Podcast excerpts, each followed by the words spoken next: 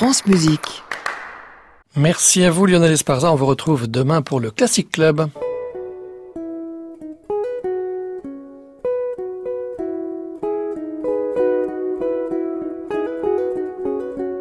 Arnaud Merlin, le portrait contemporain.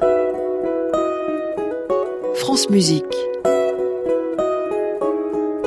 Aujourd'hui, Michel Reverdy.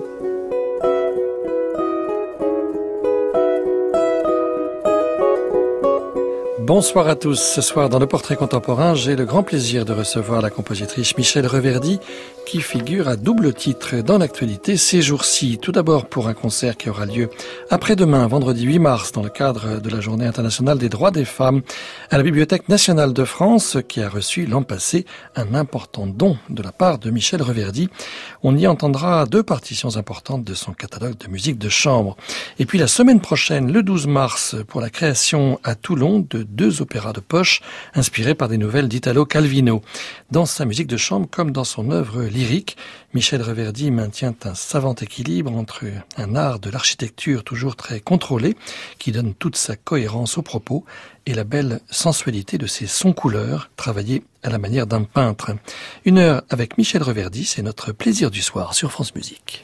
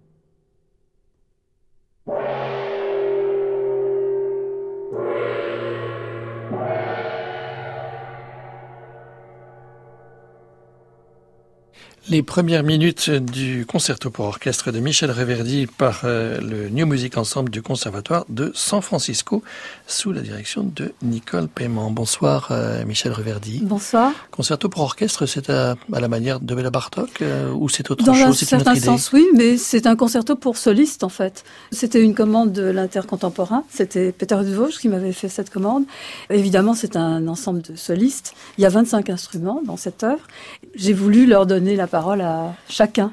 Ils procèdent soit en solo, soit en duo, euh, mais en tout cas, ils sont toujours en, dans une situation de soliste. Donner à chacun une voix, donner la parole à chacun, c'est ce que vous disiez à propos de cette partition qui date de 1994. Si on revient un petit peu en arrière, euh, Michel Reverdy, dans les années 70, euh, vous étiez au Conservatoire de Paris, notamment dans la classe d'Olivier Messiaen. Vous avez travaillé d'ailleurs sur sa musique par la suite. Vous avez aussi été productrice ici même à Radio France, notamment à France Vous avez rencontré euh, de nombreux compositeurs, donné la parole aussi aux compositeurs. C'est quelque chose qui vous a euh, suivi pendant euh, de nombreuses années, la, relation aux autres compositeurs de votre temps. C'est vrai que c'est un peu égoïste de ma part. C'est-à-dire que j'ai appris mon métier de cette façon-là. Et les souvenirs les plus extraordinaires que j'ai, c'était l'après-midi qu'on avait passé chez Giorgi Ligeti à Hambourg, une autre après-midi avec Pierre Boulez, une autre aussi avec Henri Dutilleux. Et tous ces compositeurs qui étaient mes aînés m'ont appris le métier aussi. Euh, aussi bien que Olivier Messiaen, qui était mon professeur de composition, et Claude Balif, qui a été mon professeur d'analyse. Ça, ce sont des personnes qui ont compté pour moi. Et mes émissions à la radio dans le programme musical de France Culture, qui malheureusement n'existe plus. Mhm. C'était pendant 15 ans, entre la fin des années 70 et le début des années 90 à peu près. Absolument, oui. Eh bien, euh, ces émissions ont été aussi euh, pour moi un apprentissage de la composition. J'ai toujours pensé qu'on apprenait à composer en regardant les œuvres de ses aînés, euh, jusqu'à remonter au Moyen Âge d'ailleurs. Ce hein. que vous avez fait d'ailleurs à votre tour en enseignant ensuite vous-même euh, au conservatoire l'analyse et puis l'orchestration. Alors quand vous regardez en arrière, euh, disons par exemple 1976, cette pièce Tétramorphie pour alto et percussion, est-ce que vous retrouvez Michel Reverdy, est-ce que c'est une première manière que vous avez vite abandonnée ou vous y trouvez déjà des choses qui sont des constantes chez vous? Eh bien, comme euh, je devais sélectionner quelques extraits d'œuvres pour cette émission aujourd'hui, je me suis penchée un peu sur mon passé et je me suis dit qu'avec Tétramorphie, qui est l'œuvre dont vous parlez, c'est une œuvre pour alto et percussion. Finalement, euh, j'avais déjà ce goût pour la, recherche de timbres, puisque je cherche euh, des timbres un peu inédits sur l'alto, hein, l'alto corde, hein. et que par ailleurs, j'essaye aussi de concilier les timbres de deux instruments très très différents et très lointains l'un de l'autre, l'alto d'une part et la percussion de l'autre. Et puis j'avais aussi ce goût de la percussion que je retrouve au fond dans toutes mes œuvres, parce que j'ai un peu parcouru mes œuvres pour cette émission et je me suis rendu compte que la percussion était très souvent présente et une certaine percussion, parfois une percussion euh, assez secrète, pas forcément euh, des gros roulements de timbales, mmh. comme il y en a d'ailleurs dans le Tétramorphie, comme il y en aura aussi euh, maintenant dans Les Ombres du Minotaure, qui sont l'œuvre la plus récente que j'ai écrite.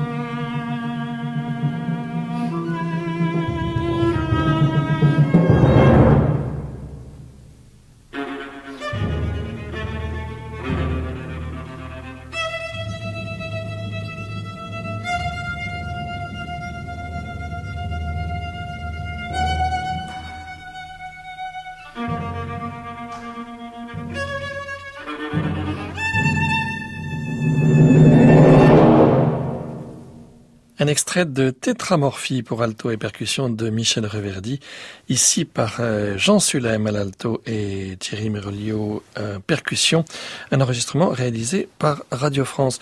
Michel Reverdy, dans les années 80 euh, et 90, vous avez consacré euh, une part importante de votre temps à l'art lyrique avec un certain nombre de projets. Alors certains ont eu des fortunes diverses, ne se sont pas forcément réalisés, mais il y a quelque chose qui a marqué les esprits, euh, c'est le précepteur. Alors ça, c'était une commande de Hans Werner Henze pour la Biennale de Munich et c'était en 1990. Et vous en avez fait toute une narration, tout un journal euh, de voyage en quelque sorte, un journal de la naissance de cet opéra, ce qui est très intéressant d'ailleurs euh, à lire. On peut trouver ça sur votre site euh, en particulier.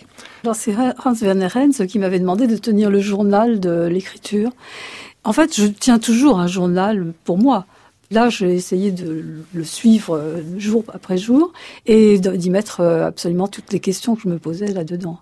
Les questions, ce sont des questions, euh, bien sûr, sur le livret, sur la narration, mais ce sont aussi des questions de formalisation, d'organisation, parce que dès le début, vous réfléchissez à la forme.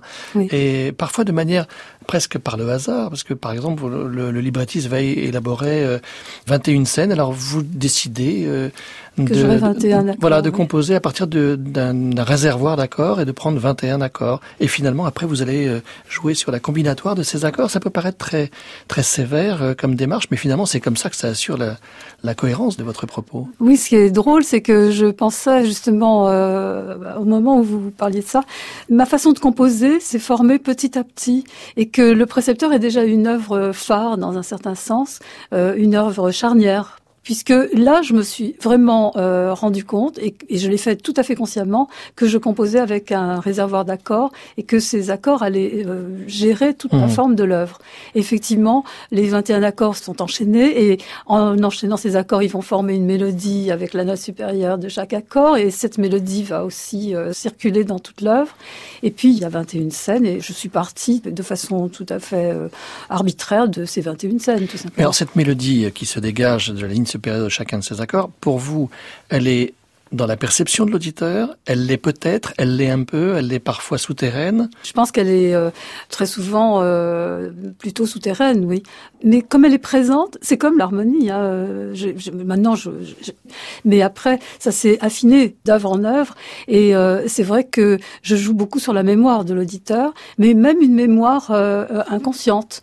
Je pense que si l'auditeur a déjà entendu un certain enchaînement harmonique ou une certaine mélodie, même si elle revient sous une autre forme, avec un autre timbre, etc., elle sera quand même euh, imprimé dans son dans mhm. son esprit et dans son oreille et il se sentira dans l'œuvre dans un paysage connu en quelque sorte et lorsque certains éléments reviendront au courant de l'œuvre il saura les identifier exactement comme un leitmotiv chez Wagner mhm. Euh, j'avais pas pensé à, Wagner en élaborant toute cette stratégie mais j'ai pensé dans l'après-coup je me suis dit après tout ce sont des leitmotifs que, que je fais mais des leitmotifs qui euh, reviennent cachés déguisés transformés et ça, ça m'amuse beaucoup. On écoute euh, une scène du précepteur, c'est la scène numéro 17 dans l'école du village. Laufer, le précepteur en question, tente de séduire Lise. Il est surpris par un autre personnage. alors Lise, c'est la fille du, du maître d'école et euh, Laufer essaye de la séduire et le, le maître d'école, Venceslas, va le chasser de chez lui.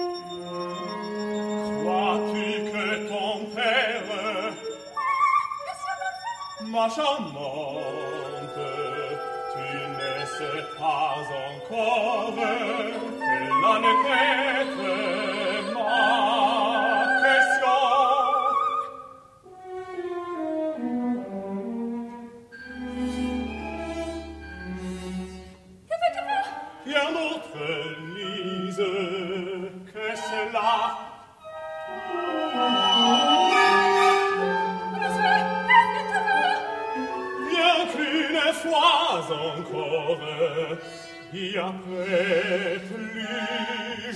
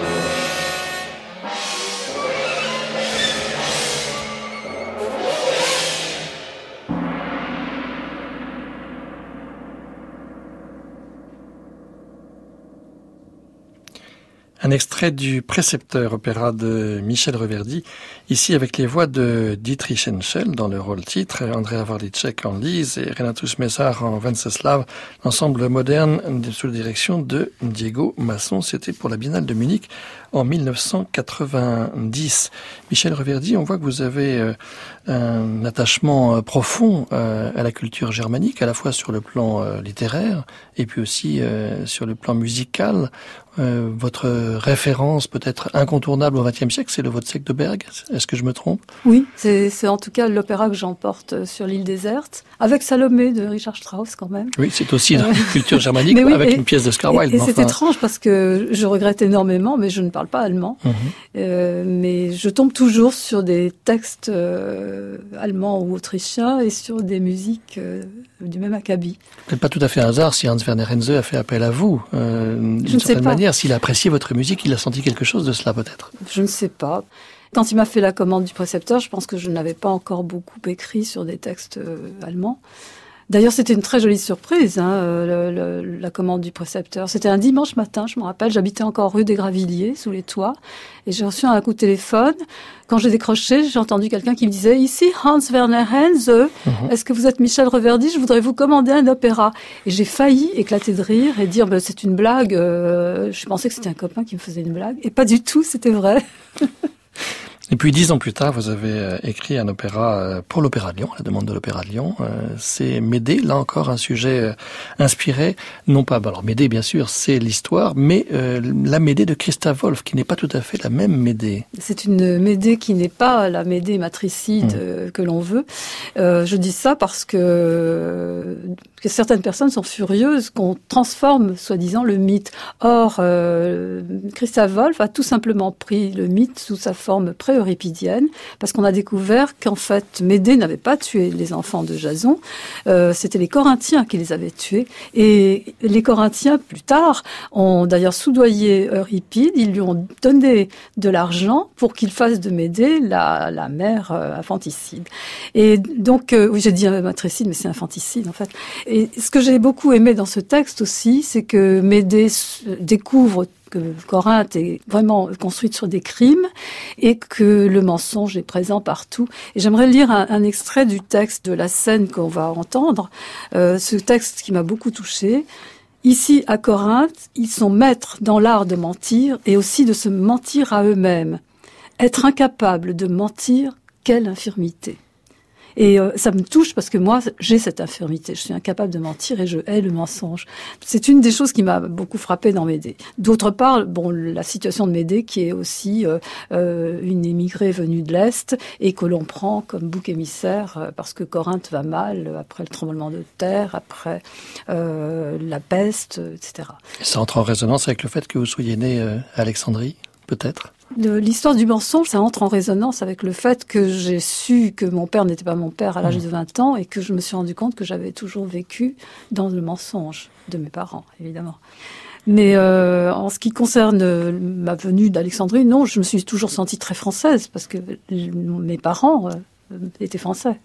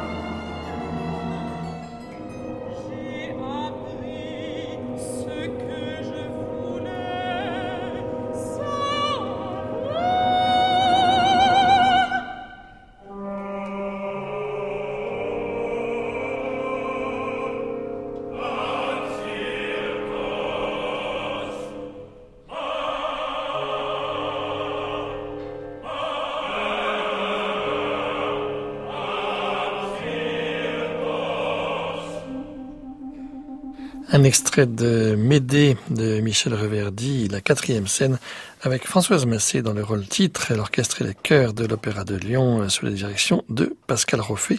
C'était en 2003 l'enregistrement. Le portrait contemporain, Arnaud Merlin, France Musique. Parallèlement, Michel Reverdy, euh, vous avez continué vos activités d'enseignement au conservatoire et puis vous avez continué bien sûr à écrire pour un certain nombre euh, de euh, formations très différentes. Comment ça se passe? Comment est-ce que vous organisez votre temps à cette période où vous enseignez parallèlement au conservatoire? Est-ce que vous êtes du genre à vous enfermer tout l'été euh, pour écrire, comme vous l'avez fait d'ailleurs pour certaines œuvres, pour le précepteur par exemple. Là, vous êtes parti euh, dans le Vaucluse, vous le racontez. Ou est-ce que ce sont des plages très régulières, euh, le matin ou l'après-midi, la nuit, je ne sais pas? Je compose le matin, je suis du matin. Quand j'enseignais, j'avais généralement euh, deux ou trois jours de cours. Donc ces jours-là étaient complètement consacrés à l'enseignement. Et puis d'ailleurs, euh, je devais préparer mes cours. C'est très long à préparer parfois. Parfois, on met une semaine à préparer euh, une heure de cours. D'autres fois, au contraire, j'improvisais. Je demandais à mes élèves d'analyser une œuvre en même temps que moi. Je découvrais l'œuvre avec eux. Enfin, c'était très variable. Mais les jours qui restait en dehors des jours de préparation et d'enseignement, euh, je composais. Mais euh, je composais aussi pendant les vacances. D'ailleurs, j'ai choisi l'enseignement à cause de ça parce que ça laisse quand même euh, une certaine flexibilité dans les emplois du temps. Pendant toutes les vacances scolaires, je, je composais. Alors, je louais des maisons à droite et à gauche. Après, j'ai eu une petite maison dans le Morvan. Euh, maintenant, j'ai toujours euh, une petite grange en Bourgogne où je vais composer au calme aussi. Mais euh, maintenant, évidemment, je suis un peu plus libre dans mes emplois du temps. Mais c'est toujours le matin que j'écris de la musique, jusqu'à 14 heures à peu près. Après, je fais des choses plus qui me demandent moins de concentration. Tout à l'heure, vous avez employé le mot métier. J'ai appris mon métier en côtoyant mes aînés, etc. Quelle est la part du métier précisément quand on est compositeur ou, euh, ou compositrice? Est-ce que j'imagine que vous faites partie de ces gens pour qui euh, le travail, euh, c'est là finalement qu'on avance en faisant bah, C'est un artisanat, la, la, composition. Oui, c'est un artisanat, Michel Reverdy, mais il y a aussi une part, j'imagine, d'intervention de l'inconscient, du rêve. par exemple, ce rêve dont parle Shakespeare, hein, vous en avez fait une œuvre d'ailleurs. Oui, il s'agit de Which Dream euh, en fait, euh, Which Dream c'est une phrase qui était dans Au-delà du miroir mhm. de Lewis Carroll. De quoi euh, on rêve ou de, de, qui Oui, Shakespeare, c'est l'étoffe des rêves. Shakespeare, c'est l'étoffe des rêves, oui. Euh, mais c'est toujours la même histoire, c'est-à-dire qu'on se demande euh, si on vit la réalité ou si on vit un songe. Et moi, je me suis posé la question à propos de la musique, parce que je me suis demandé si la musique procédait de la même façon que le rêve du dormeur. Comme le rêve, très souvent, elle échappe au contrôle, parce que c'est un artisanat, c'est un métier, mhm. mais de temps en temps, euh, c'est pas nous qui écrivons l'œuvre, elle s'écrit, euh, elle sort du contrôle du compositeur. Et donc je me dis, mais d'où ça vient toute cette musique euh, qui sort de moi? Est-ce que est-ce que ça vient d'un inconscient quelconque, lequel, parce que je, je, ne crois pas beaucoup à à cette chose-là.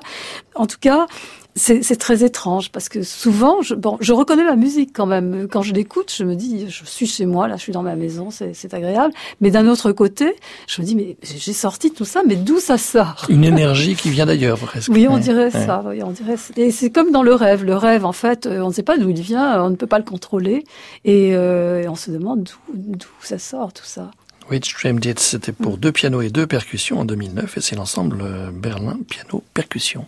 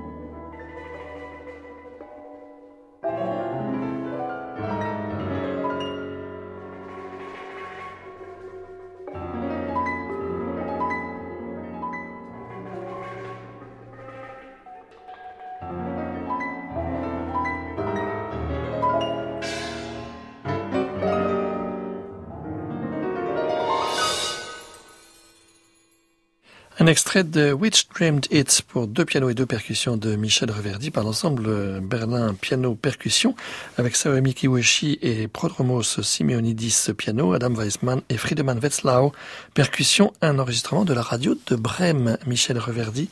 Euh, on pourra entendre euh, dans deux jours, euh, après-demain, le 8 mars, deux trios mais deux trios très différents euh, dans ce concert euh, que France Musique donnera en direct à la Bibliothèque nationale de France au site Tolbiac. Venez, c'est entrée libre euh, dans le grand auditorium du site Tolbiac de la Bibliothèque nationale.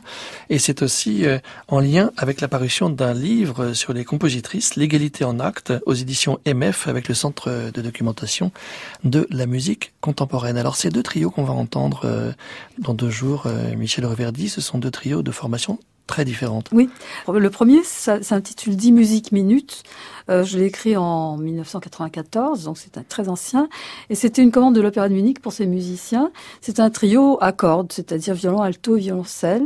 Et euh, ce sont dix petites musiques d'environ une minute chacune, et dans lesquelles je me suis amusée justement à faire euh, d'une façon systématique une exploration du timbre. Et les cinq premières pièces sont chacune bien typées, et ensuite dans les pièces de 6 à 10, eh bien, il y a un mélange de toutes les écritures des cinq premières pièces et on, développe tout ça. Voilà. Quant à l'autre trio, c'est un trio très curieux puisque euh, il n'y a pas de violon. C'est un trio pour alto, piano et violoncelle. J'avais envie de faire parler les cordes graves et puisqu'il y avait un piano, j'avais décidé que ce serait le piano qui ferait tous les aigus. Alors ça donne un timbre très insolite dont on n'a pas du tout mhm. l'habitude. Et euh, bon bah le titre euh, est peut-être curieux, mais moi je suis nomade puisque je suis née euh, en Égypte. Et puis euh, j'ai composé cette œuvre euh, en me déplaçant d'une maison en location à une autre quand j'avais justement des vacances scolaires, on en a parlé. Et ensuite j'ai dédié cette œuvre à mon amie Josette Collin qui travaillait dans cette maison à France Musique, qui était une de mes meilleures amies et qui était aussi une nomade dans l'âme et puis qui nous a quittés en 2005. Voilà. Ah, puisqu'on parle de cette maison de Radio France, on va écouter une œuvre qui a été écrite d'ailleurs euh, avec la maîtrise de Radio France et la maîtrise de, Notre-Dame. C'est une œuvre euh, qui s'intitule Femme revêtue de soleil. Alors c'est une version pour chœur d'enfant, quatuor à cordes et harpe. Là aussi une formation euh, intéressante sur le, sur le, plan du timbre. C'est une formation que j'aime bien. J'ai beaucoup écrit pour les enfants. C'est pour ça que je voulais quand même faire entendre une des œuvres que j'ai écrites pour les enfants. J'ai écrit plusieurs œuvres pour des maîtrises. Les propos félins, par exemple. La fable de la mort et du boxeur. Si quelqu'un veut la jouer, j'aimerais bien parce que je ne l'ai entendue qu'une seule fois. Et ensuite, j'ai écrit aussi des œuvres pour que les enfants euh, des écoles participent. Mmh. Par exemple, Les travailleurs de la mer, d'après Victor Hugo. Euh, la lettre des îles Baladar aussi. Alors là, ce sont des enfants des écoles que j'ai fait travailler pendant une année scolaire et qui ont été accompagnés par des musiciens euh, professionnels. Et aussi, j'ai écrit des contes pour enfants, par exemple Les noms sur le bout de la langue que Pascal Quignard avait écrit pour moi et qui est une pièce pour un, acteur ou une actrice et un ensemble. Et puis Le Roi du Bois. Mais Le Roi du Bois, c'est pas pour les enfants, mais c'est du théâtre musical aussi, euh, sur un texte de, Pierre Michon. Donc euh, voilà, toutes les formes théâtrales et, surtout la musique pour enfants m'intéressent. Femme revêtue de soleil.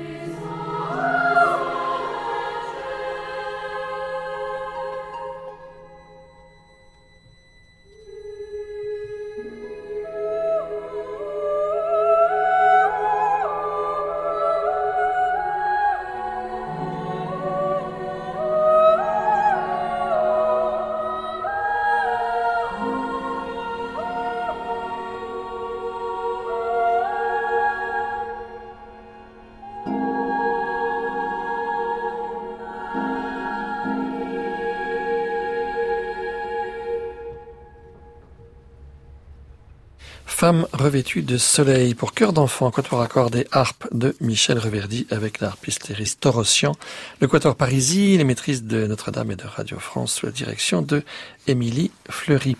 Michel Reverdy, j'évoquais ce concert qui aura lieu après-demain à la Bibliothèque nationale de France et puis la semaine prochaine euh, en coproduction avec euh, l'Opéra de Toulon et le Festival Présence euh, Féminine et puis le Liberté, c'est la scène nationale de Toulon, sera créé vos Cosmicomiques. Cosmicomiques, ce sont deux opéras de, de poche d'après deux nouvelles d'Italo Calvino. C'est un, univers assez fascinant, j'imagine, à, mettre en musique. En fait, ce sont des opéras bouffe. Je voulais écrire un opéra bouffe après Médée, parce que je me suis rendu compte que Médée, c'était mon cinquième opéra, et je n'avais écrit que des tragédies.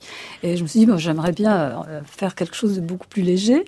J'ai cherché très longuement des textes, et puis je me suis rappelé que j'avais déjà euh, écrit un, un, peu de musique sur euh, une nouvelle des Cosmicomiques d'Italio Calvino, sur un signe dans l'espace, une segno nello mmh. Spazio.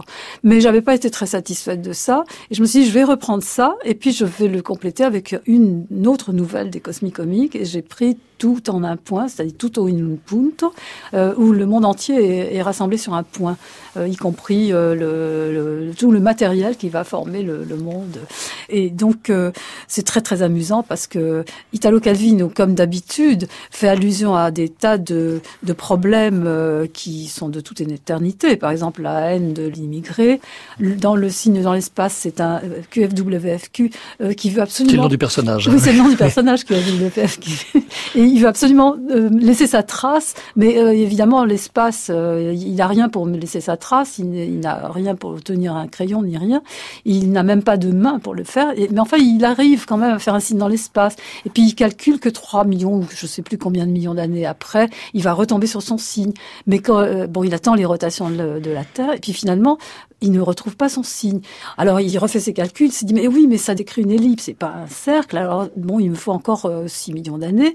Et quand il arrive à l'endroit de son signe, son signe est raturé parce qu'il y a un jaloux qui s'appelle KGWGK qui a raturé le signe, et ainsi de suite. Mmh. Et, et, finalement, ce premier personnage se demande si euh, son signe n'a pas vieilli, son, signe initial, est-ce que le style est toujours à la mode? Et s'il a vieilli, peut-être il va avoir honte de ce style. Et moi qui doute toujours de ma musique, je, je suis évidemment tout à fait d'accord avec lui. Parfois on se demande si les œuvres tiennent encore la route, si elles n'ont pas vieilli, si on est toujours dans le coup, et puis on doute de ce qu'on fait continuellement. Donc euh, j'adore Italo Calvino à cause de ça. Ça, ça sera donc le 12 mars, et puis quelques jours plus tard, le 19 mars, toujours à Toulon, euh, dans le cadre de ce festival Présence féminine, euh, il y aura euh, la création de ce trio pour piano, violon et violoncelle, euh, fragment d'un discours. On aura compris l'allusion au livre de Roland Barthes, qui était un grand Schumannien. Ce sera un hommage à Clara Schumann, puisque c'est pour le festival Présence féminine. Et on va se quitter, Michel Reverdy, avec une pièce qui vient d'être enregistrée par la radio-télévision suisse il y a quelques jours. C'était en janvier dernier. Et là, c'est un opéra pour un théâtre d'ombre. Ça, ça s'intitule Ombre du Minotaure. Oui, c'est une œuvre que m'a commandée euh, Francesco Biamonte, qui est chanteur et également euh, metteur en scène et qui a été le directeur euh, artistique de cette opération. C'est un, un, opéra que j'ai écrit sur un texte original de Julien Mage, qui est un écrivain suisse. Il s'agit de l'histoire de Dédale, de Thésée et d'Ariane. C'était pour un théâtre d'ombre le, le, qui est un théâtre euh, d'ombre italien. Donc le Minotaure est un personnage muet qui est derrière les voiles des ombres. La seule euh, obligation que j'avais dans cette œuvre, c'était de placer des danses euh, au centre, qui était la danse euh, de lutte de Thésée et du Minotaure, et puis ensuite la mort du Minotaure. Mais à part ça, bon, j'ai construit l'œuvre comme je fais d'habitude, d'abord avec des idées euh, de début, et puis ensuite en développant peu à peu des thématiques. Ce qui est intéressant dans l'œuvre, c'est que dans la dernière partie de l'œuvre, on se retrouve brusquement dans le monde contemporain, alors que la première partie se passe dans un monde sans temporalité. Et dans la dernière partie, Dédale, parce que c'est aussi le thème du Minotaure, c'est aussi une histoire de père et de fils. Dans la dernière partie, Dédale euh, se lamente sur la façon dont, dont il, il ne s'est pas suffisamment, il n'a pas suffisamment protégé Icare, qui est tombé dans la mer, comme on sait. Et euh, finalement, euh, le père qui est présent dans la dernière partie et qui est chanté toujours par le, le, le chanteur qui fait, fait, le rôle de Dédale, ce père-là va sauver son fils de, de la drogue. Enfin voilà, c'est l'épisode qu'on va entendre mmh. d'ailleurs. Avec euh, Fabien Yon, ténor, Clara Mélanie, soprano, Julien Clément, baryton, le nouvel ensemble contemporain sous la direction de Léna Doms.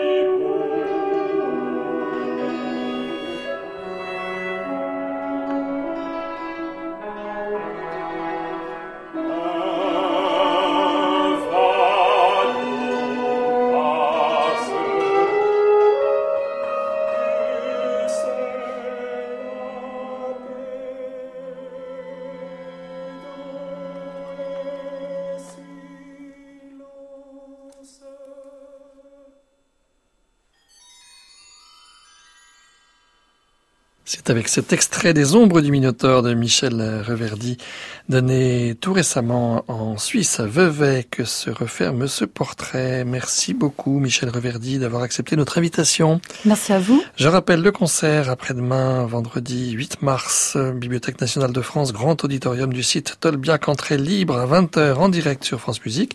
Il y aura aussi une table ronde à 18h juste avant.